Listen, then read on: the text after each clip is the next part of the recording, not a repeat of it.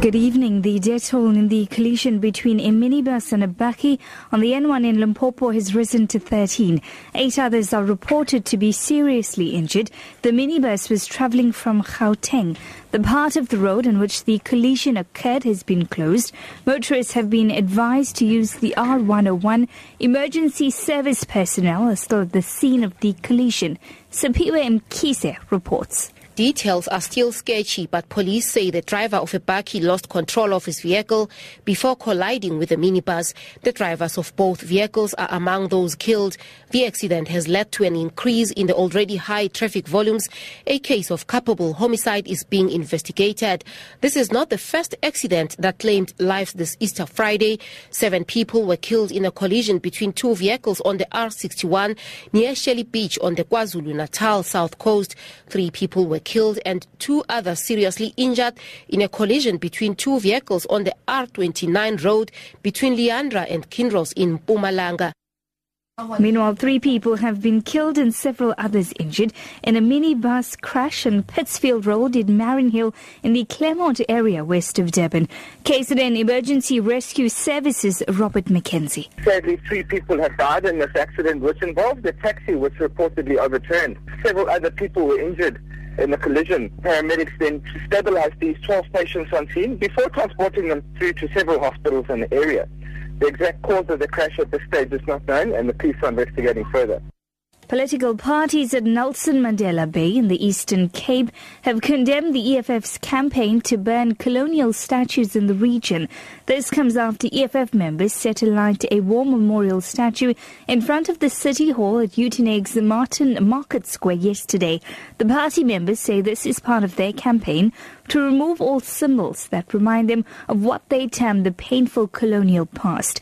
ANC member of the provincial legislature, Christian Martin, says colonial statues are part of the country's history. ANC, we have celebrated 100 years of unity in diversity. And if we speak about unity in diversity, it means is that the one can't be without the other. So for us as the ANC, we say that if any statue or anything needs to be removed of the past, all that we have to do is, is there's processes to be followed. So there's no way that we can agree or partake in any such action as to burn down, break down statues that reminds us of colonialism or apartheid. The DA has condemned the attack on the Garissa University in Kenya, where militant group Al Shabaab killed more than 140 people.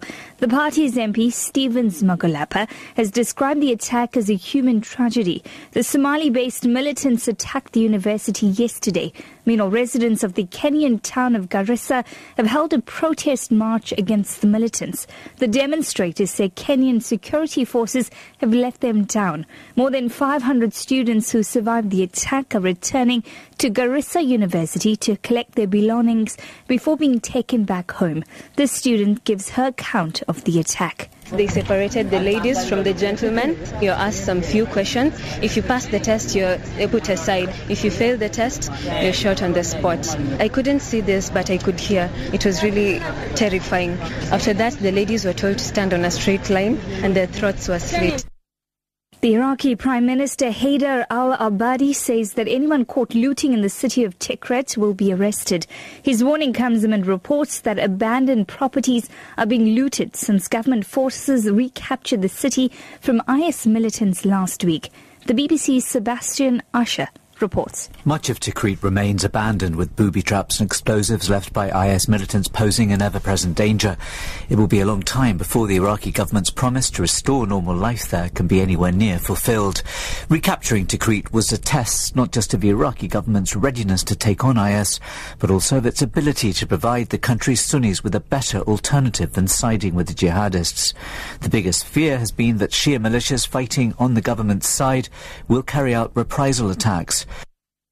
Your top story at 6, the death toll in the collision between a minibus and a bakkie on the N1 in Limpopo has risen to 13. Eight others are reported to be seriously injured. For Lotus FM News, I'm Tracy Valaydham. I'll be back with more news at 7.